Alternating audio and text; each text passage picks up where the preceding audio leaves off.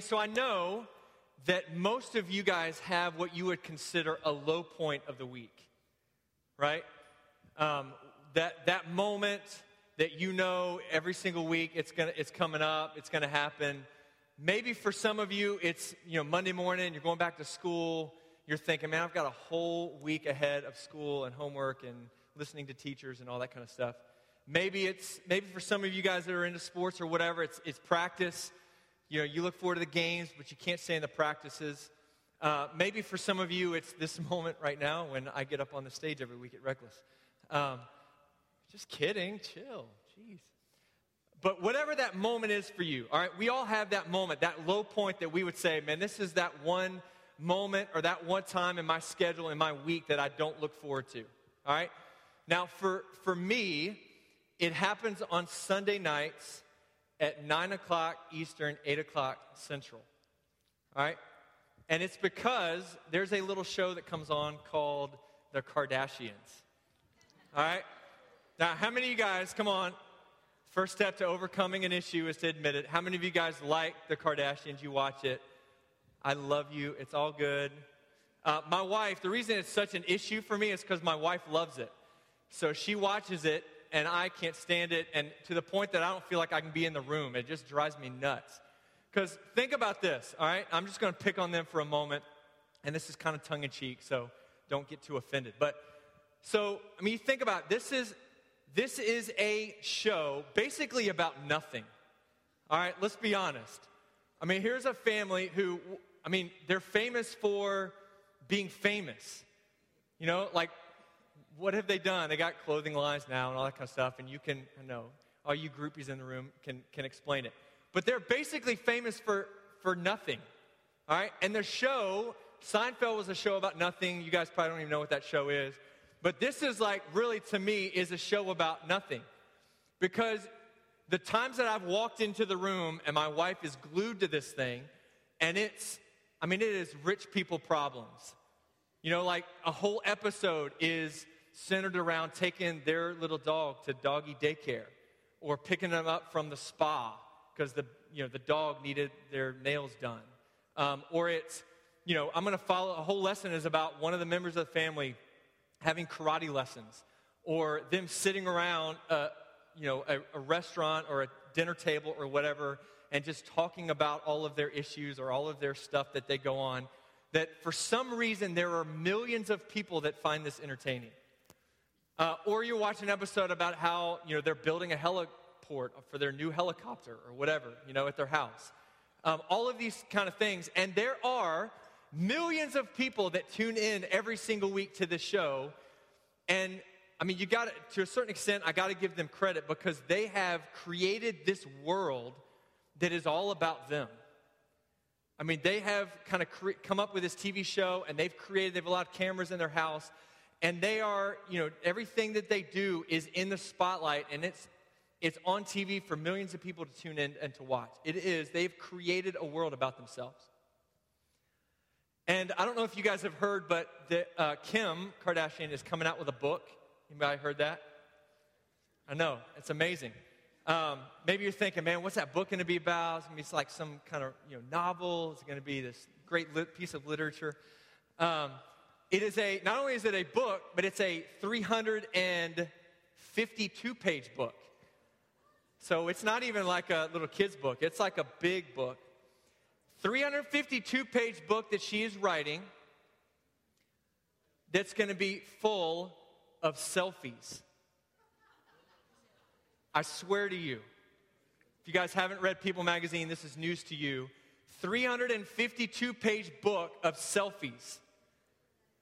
And the title of the book is um, ingenious. It's called Selfish.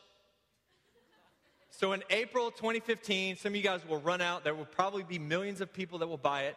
Where you now have the luxury not of just following her on Instagram and having to scroll through all of her pictures, because that's just a pain. But now you've got a book that you can place on your coffee table for all your guests to see. A book that's that thick called Selfish Selfies of Kim Kardashian. Now, before you get all upset and all that kind of stuff, to, to a certain extent, we have to, we have to cut, I've, I've got to cut her a break, all right? Because the truth is, if all of us were honest, myself included, we are selfish people, right? I mean, I'm not the only one. We're all kind of selfish, right? How many of you guys ever get a little bit selfish? Raise your hand. All right, some of you guys are lying. So, everybody repeat after me I am selfish. See how freeing that is? Like, all of us are that way, all right? This isn't just restricted to these rich celebrities who have a TV show about themselves. Because I think if, even though a lot of us don't have a TV show about, our, about ourselves, a lot of us would if we could. And it would, I don't know if it would be more entertaining than the Kardashian show, but a lot of us are selfish. If we're honest enough tonight, we think a lot of ourselves, or we think of ourselves a lot. We oftentimes think about the things that we want. We oftentimes think about how we can better our life or our cause over everything or everyone else. Now, before we kind of apologize for that or feel guilty, I mean, that, that, is to, that is part of our human nature. All right, it is embedded deep down inside of every single one of us in this room where we are, that's a part of who we are. We are selfish people. And so it's not just the Kardashians, that's a part of who we are. And so if you want to judge us, here's a, here's a good gauge, a way that you can, you can judge your level of selfishness. All right? Ask yourself, think about today. How many decisions have I made today that were about me or for me? All right, now just take a minute and think about your day. You don't have to talk to anybody or whatever, but just think about your day. How many of the decisions that you made today were about you or for you? Maybe it was who you talked to at school or who you didn't talk to at school. Maybe this afternoon, you know, you got into this, this big spat with mom or dad, and when you look back on it, it was all centered around because you wanted what you wanted, and they didn't want what you wanted. And so it was all about what you wanted to get out of the deal. Maybe that was the reason why there was some kind of argument. Maybe who you're sitting next to right now in this room is based on a decision that you made. What do I want? I want to sit with my friends. I want to sit with that cute guy or that cute girl. I want to make a decision that's ultimately so many of the decisions that we make on a daily basis. We ask, what's in it for me? How is this going to better me or my life? Now, again, this is embedded deep within all of us. And some of you guys may be asking, what, what's the big deal about that? Why does that matter so much? Here's why that matters and where we're going tonight. Because our selfishness can stand in the way of a movement of God. Your selfishness, my selfishness, can stand in the way of us experiencing a movement of God. So, all of us are selfish, all right? We're all a part of this thing. And here's what we've got to understand as we get started. Here's the antidote. All right, here's the solution. If we want to say, all right, I want to stop being selfish, the antidote to selfishness is generosity. The antidote or the solution to our selfishness is generosity. Now, here's the definition that we're going to give tonight for generosity, all right? This is how we're going to define this. Generosity is eagerly giving away what you have in abundance. All right, now think about for just a minute what generosity means for you based on that definition. Eagerly giving away what you have in abundance. Not reluctantly, not under compulsion, not because somebody's making you, but willingly, eagerly looking forward to giving away what you have in abundance. Now, here's what we've got to understand about selfishness. Again, it's, this, this is a part of our human condition. Selfishness is normal, but generosity is rare. It's normal for all of us because of our sinful nature to be selfish. That's not difficult. That's not something we have to try hard for. That comes naturally to us. That is a normal thing, but generosity is rare. And here's the thing for all of us in this room as it pertains to a movement of God the world is calling us to selfishness, but God is calling us to generosity. Now, let me give you a little bit of, of kind of draw a line between what it looks like to live normal, what it looks like to live in selfishness, versus what it looks like to live with a generous heart. And maybe as I'm going through these, maybe you just ask these questions of you. Man, is this, would this be true of me? What category would I fall under, the normal or the generous? The normal person asks, What's in it for me? But the generous person asks, What's in it for them? Or here's another one. The normal person asks, How can I bless myself? But the generous person asks, How can I bless others? Now, here's another one to, to take it a little bit, a little bit deeper. Maybe this stings a little bit more. The normal person focuses on doing the least for someone, but the generous person focuses on doing the most. How many of those situations or those moments where you said, Look, I, I feel like I've got to help that person, I've got to do something about this situation. So, what's the least I can do? What's the bare minimum that I can do to help that person? Whereas the generous person asks, What's the most that I can do? And here's the last one the normal person says, Let me take care of myself and then I'll give. But the generous person says, Let me give and let God take care of me. Now, think about the difference between those two. Which one do, do, do you fall under? Let me take care of myself and then I'll give, versus let me give and then let God take care of me. Here's what Paul says in uh, 2 Corinthians 9 6. He says, Remember this a farmer who plants only a few seeds will get a small crop, but the one who plants generously will get a generous crop. The one who plants only a few will, get, few will get a small, but the one who plants generously will reap generously. Now, here's the thing for us as we're talking about Let the Movement Begin, this series that we're in, about praying and expecting to be part of a movement. You and I, if we're a part of this thing, we're not praying for a small crop. We're not hoping for a small return. We're not believing and trusting that God's just going to do a little bit. We're asking God for a movement. We're asking God to show up in a significant way. We're asking God to do the impossible. We're expecting much, and if we're going to expect much, then we've got to sow much.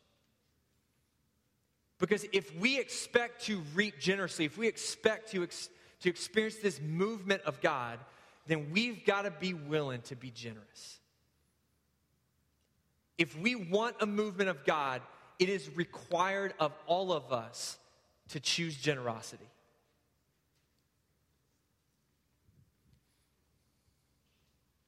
So here's the question I'm going to ask you Are you content with being normal, or are you willing to be generous? Now, I love the, some of the songs that we sang tonight, and Spencer was, was kind of leading us through that. Because there are so many songs that talk about the abundance of God's grace, the abundance of God's love. And for us, especially as we're singing those words, as believers, generosity is something that should come naturally to us. Or excuse me, let me let me back up. Is something that we should exhibit the most, more than anybody else. We ought to be the most generous people on the planet. We ought to be the ones that more than anybody else on this earth, we choose generosity. Why? Because we have, hopefully, as believers, have experienced the incredible grace and the outpouring and the overflow of God's love for us. Because you and I serve a God that doesn't just give us a little bit, God just doesn't give us the bare minimum, God just doesn't do the least. God has poured out his love and his grace on us. We sing songs about the incredible goodness of God, the, the amazing love, the overflow, the, the way that God has literally, like a, the ice bucket challenge, has dumped his love and his grace and his goodness upon us. And maybe that's a challenge for some of us because we, we sing the songs or we talk about this and we go, man, I don't really know that I believe that. I don't know, that's a challenge for me because I don't know if I've really experienced a lot of God's goodness or God's love. Here's what Paul again says in Ephesians chapter 1 verse 7 and 8. He says, God is so rich in kindness and grace that he purchased our freedom with the blood of his son and he forgave our sins. He has showered his kindness on us along with all wisdom and all understanding. One of the things I love about those two verses is that the, the adjectives that are used to describe God's love. It's an overflow, it's an outpouring, it's all. It's not just a piece, it's not just a little bit, it's not just the, the some of the sin that's in our life. It's God has forgiven all. God has overflow, over, uh, overwhelmed us with his love. God has outpoured his love. Everything that he has, he has given to us.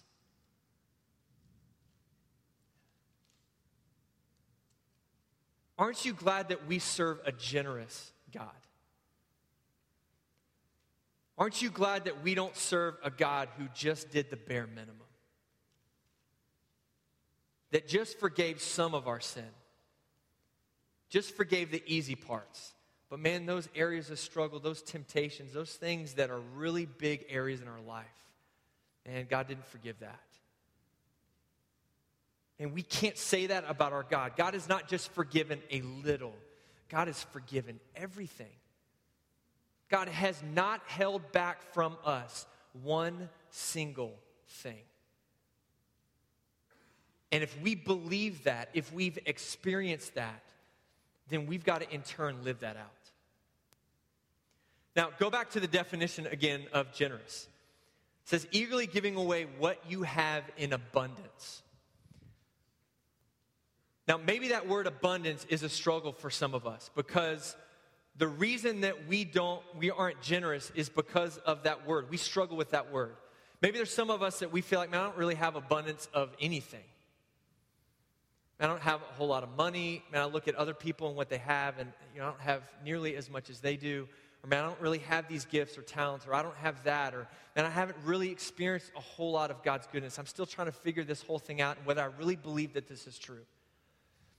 And so that word abundance is a hang up for us. Because our definition of abundance is someone who has more than what we have. And I think for so many of us, that's the problem of why we really struggle with generosity. Is because we determine our abundance based on the people that have more than we do.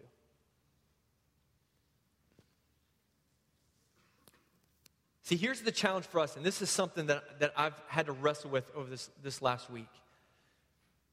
Determine your abundance by comparing yourself with those who are less fortunate, not those who are more fortunate.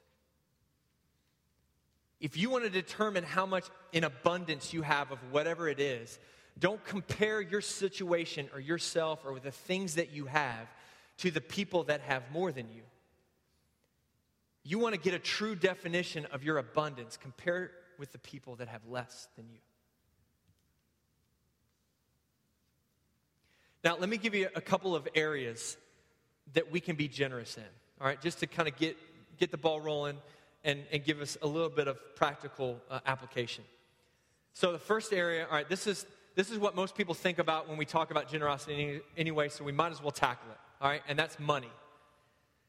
All right, let's talk about the area of money.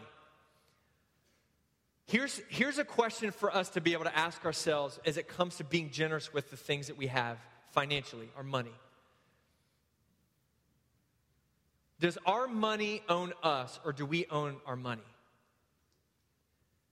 In other words, based on whatever you've got, if you've got a part time job or you've got a little bit of money that mom and dad give you, or you've got a lot of money that mom and dad give you, or whatever it is, you look at what you have, the money that you've, you've saved up or that you've got in your possession. Does the money own you or do you own the money? Does the money dictate ways that you spend it? Does the culture dictate ways that you spend it?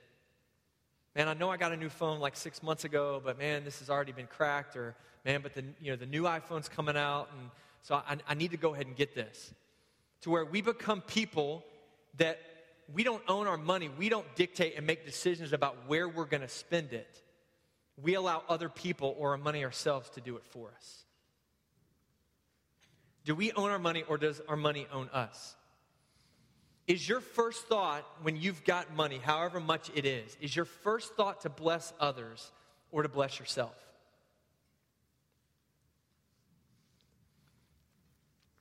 This, uh, this week, and, and maybe some of you guys have, have heard of this website or whatever, there's, there's a website called globalrichlist.com. All right, maybe some of you guys have been out there. You guys can check it later after you get home or whatever. But there's a website that was created, and I think it was some kind of a nonprofit organization. That what you can do on this website is you can go in and you can plug in whatever amount of money that you make in a year or whatever amount of money, maybe if you know what your mom and dad make, you can plug it in. And what it will do is it will give you the, the percentage, how much richer or wealthier you are than the rest of the world. All right? So let me give you an example of, of how this plays out. And this will kind of put it into perspective for a lot of us. Let's say, for example, that how many of you guys have part time jobs? All right. They're all in the front row. Why is that? So, part time jobs, if you're old enough to work or whatever, let's say, for example, that you, you work for minimum wage, all right, and you work, say, 20 hours a week, which with school and all that might be high. Maybe some of you, you are able to do that. But let's say you make minimum wage for 20 hours a week. So over the course of a year, your annual income will be 80 you'll be excuse me, you'll be wealthier, can't talk, than 81% of the world. All right? Just by having a part-time job at minimum wage, 20 hours a week, you will be wealthier than 81% of the world. Now, maybe some of you guys are saying, well, I don't have a job. Um, let's say, for example, that mom hands you five, say $5 a day for lunch. All right? Let's say on average, and, and that if it just equates to, on average, $5 a day for lunch or for a movie or for ice cream or whatever it is that mom and dad give you money for. All right, let's just say it's, it averages out to five bucks a day. Over the course of a year, you will be wealthier than 60% of the world just by being handed five, on average $5 a day for a year. All right, 60%. Now, for a, lot of you guys that have been around for, for a little while, you know that there's a, um, we're, we're heavily involved in, in the country of Nicaragua. And so there is a particular village that we work with called the Flags. And um, it is, it is eye opening uh, if you've never been there, to where this is one of the poorest villages in a country that is the second poorest in the Western Hemisphere. All right, so I mean, these, these people have nothing. They are the poorest of the poor that you will probably find in, in most places of the world. And we, you know, we drive up, you know, a bunch of, bunch of rich kids from the U.S., supposedly, and we show up to minister to these people. And it is, I mean, I remember this past year on, on our on our trip when we pulled into the village and I heard audible gasps from people on the team that hadn't seen it before. I mean, it literally kind of takes your breath away as you pull in and you see the, the conditions and the way that these people live. Most of the people in this village will live on $2 a day. So this week, and, and this, this was eye opening for me. All right, I in what I do, I look at, at myself as, you know, a pastor here at, at this church. And, you know, it's easy for me sometimes to look and go, oh man, I could make more if I was in the corporate world or if I did this or, you know, whatever. And it would be easy sometimes for me to say, man, I could, I could make more money if I did other things. But for me, just to put it into context, I make roughly the average of the income in, in this community. All right? It's basically average. So you take whatever the average would be in Northwest Atlanta or in, in our community, and, I'm, and I fall in line with just the average income per household. All right? So think about this. This blew my mind. What I make in one year, it would take a person in the flags 115 years to make. what I make in a year, it would take some of those people almost two lifetimes to be able to make. And for me, man, I, I go back and I'm like, I think of all those times where it's easy to complain. Man, I don't have as big of a house as they have. Or man, I drive a 1998 piece of crap. Man, it would be a whole lot easier if I had a nicer car. Or man, I wish that I could do this for my kids. Or I, you know, and we play that comparison game with other people who have more than what we have. And we get selfish and we get upset, and then we think that we're not, we don't have an abundance of wealth.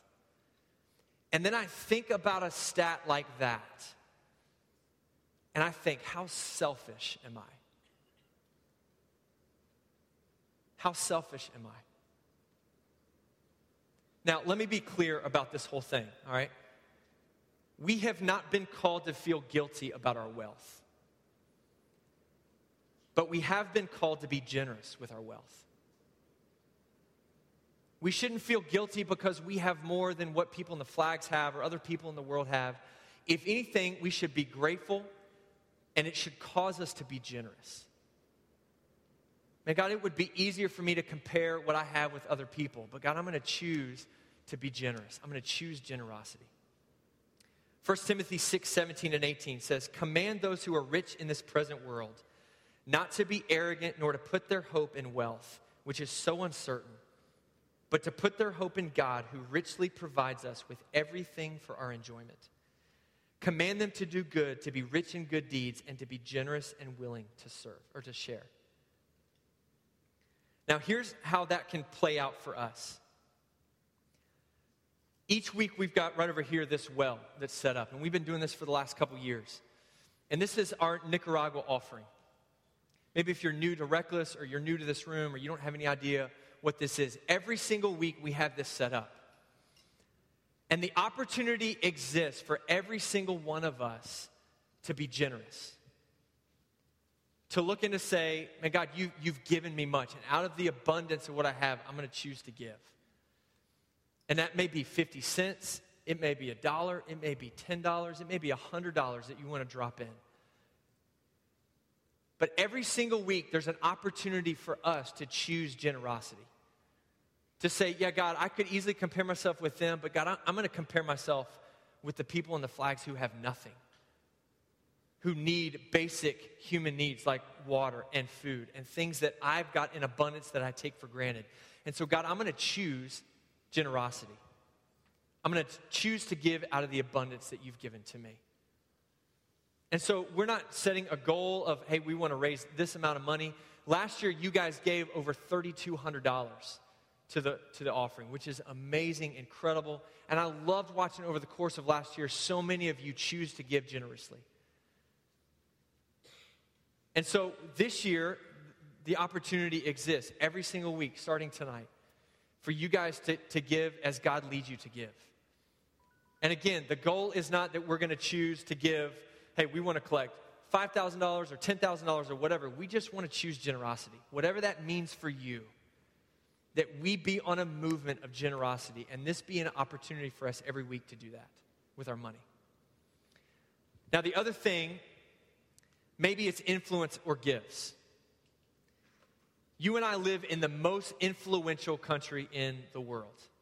All right, America. America. Red, white, and blue. Praise the Lord.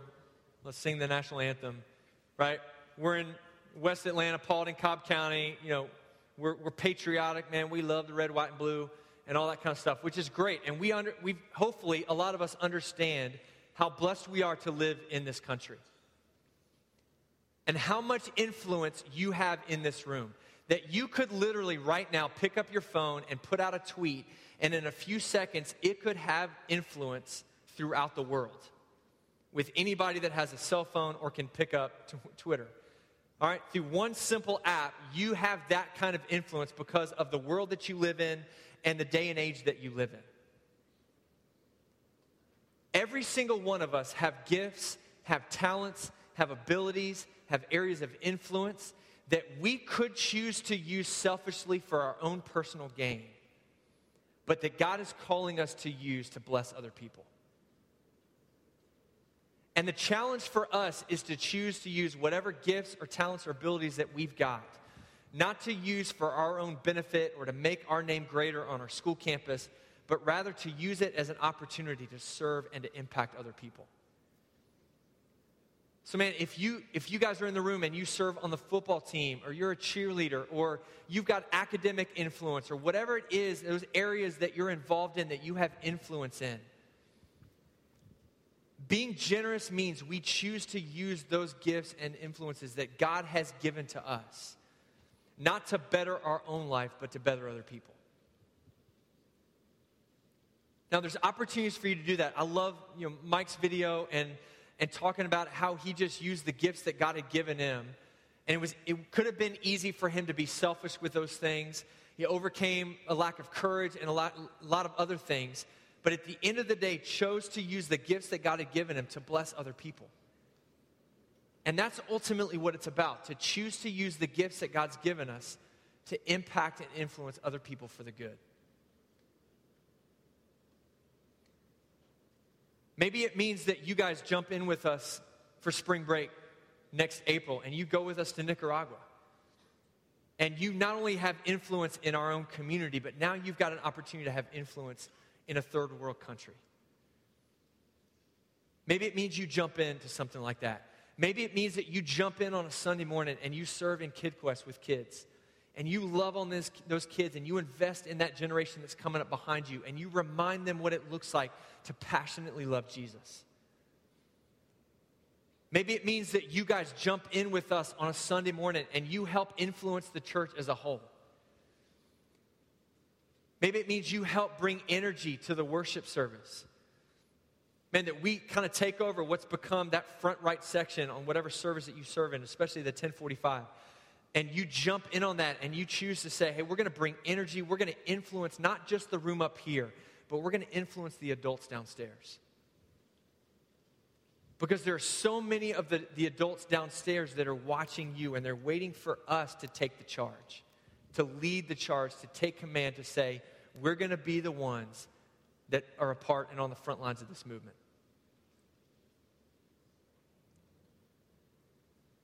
Here's the main point for us if you have it, you have it to give it. If you have it, you have it to give it. Everything that you have is a gift from God money, talents, abilities, influence, gifts, whatever it may be. Everything that God has given you is a gift from Him. And it was given to you so that you can give it to others.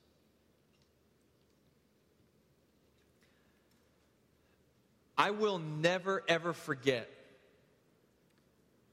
a couple years ago when uh, I was a part of one of the, the first trips into uh, Guatemala with our church. And I remember the day, and I remember it vividly, where we drove into this um, village, if you want to call it, to, to serve food uh, for them. And um, I remember we pulled in, and this was these were people that lived at a dump. And when I say a dump, I mean, we pulled into this and it was a complete, I mean, it was a dump. There was, you know, this hill and, and kind of this just big field area that was just full of everybody's garbage. And I watched as, a few minutes after we got there, this dump truck backed up to the edge of this dump. And all of these people, as soon as they saw this dump truck, start to back up. They all came out from, you know, uh, the hill or from underneath the tree or from other parts of this area where they were, they were around the trash. And they all gathered around this, this dump truck. And the reason that they gathered around this dump truck was because the, the garbage man or whatever lifted the back gate, and all of a sudden he just kind of dumped all of the new garbage into the dump. And I watched as all of these people began to pick through other people's crap, trying to find whatever they could find to either better their situation, to find something that they could sell to make a little bit of money so that they could buy some food, or to find what a lot of us would look at and say, that is, that is worthless to me. They were picking through it like it was Christmas morning desperately trying to find something that would better their situation.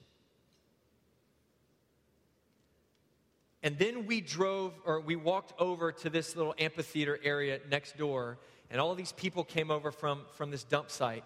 And we began to, to provide food for them. And it was a little bit of rice and some chicken and some juice. And that was basically it.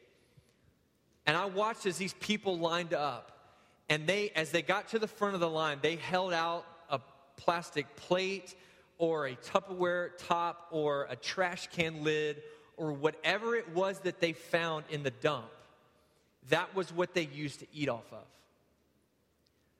And they didn't think anything of it. That was a way of life for them. That's the way that they lived every single day. And they weren't ashamed about it. They just held out their plate. And we put chicken on this nasty, whatever it was that they put out in front of us. And if they were so poor that they couldn't even find a plastic plate or a Tupperware top or whatever it was to put food on, they were so desperate and so poor we had some styrofoam plates that we would pull out and dump food on. And I remember watching that and just being heartbroken to, to think to myself, how dare you be so self centered that you complain about some of the first world problems that you complain about on a daily basis. And these people are eating off of trash can lids and plastic Tupperware containers or if they don't even have that, we have to give them a styrofoam plate. It is so easy for us to choose selfishness. That is the normal thing for us. But God is calling us to something better. God is calling us to generosity. He's calling us to put other people's needs ahead of our own to look for opportunities to serve the broken and the hurting and the desperate. And when we do that, we experience a movement of God. If we are unwilling to be generous with the things that we have, we are standing in the way of a movement of God. God has called us to be generous because He's been generous to us. So, as we close tonight, are you willing to be generous? Or are you content with being normal? Let's pray.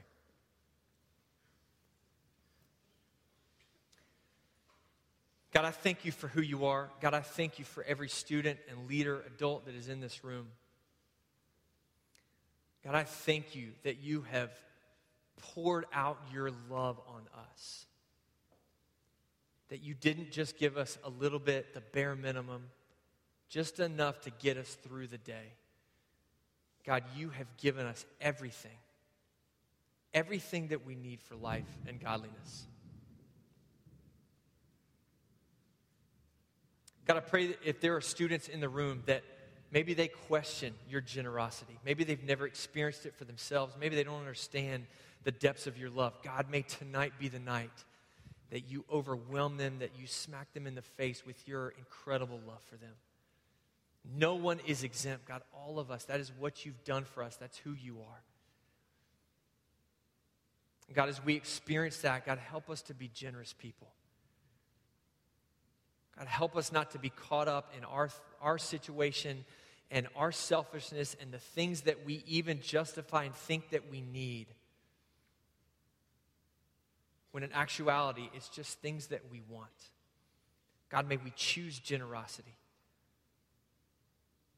May we, may we see and be part of a movement of generosity in this community, in this room, in countries like Nicaragua, God, everywhere that you've called us to be.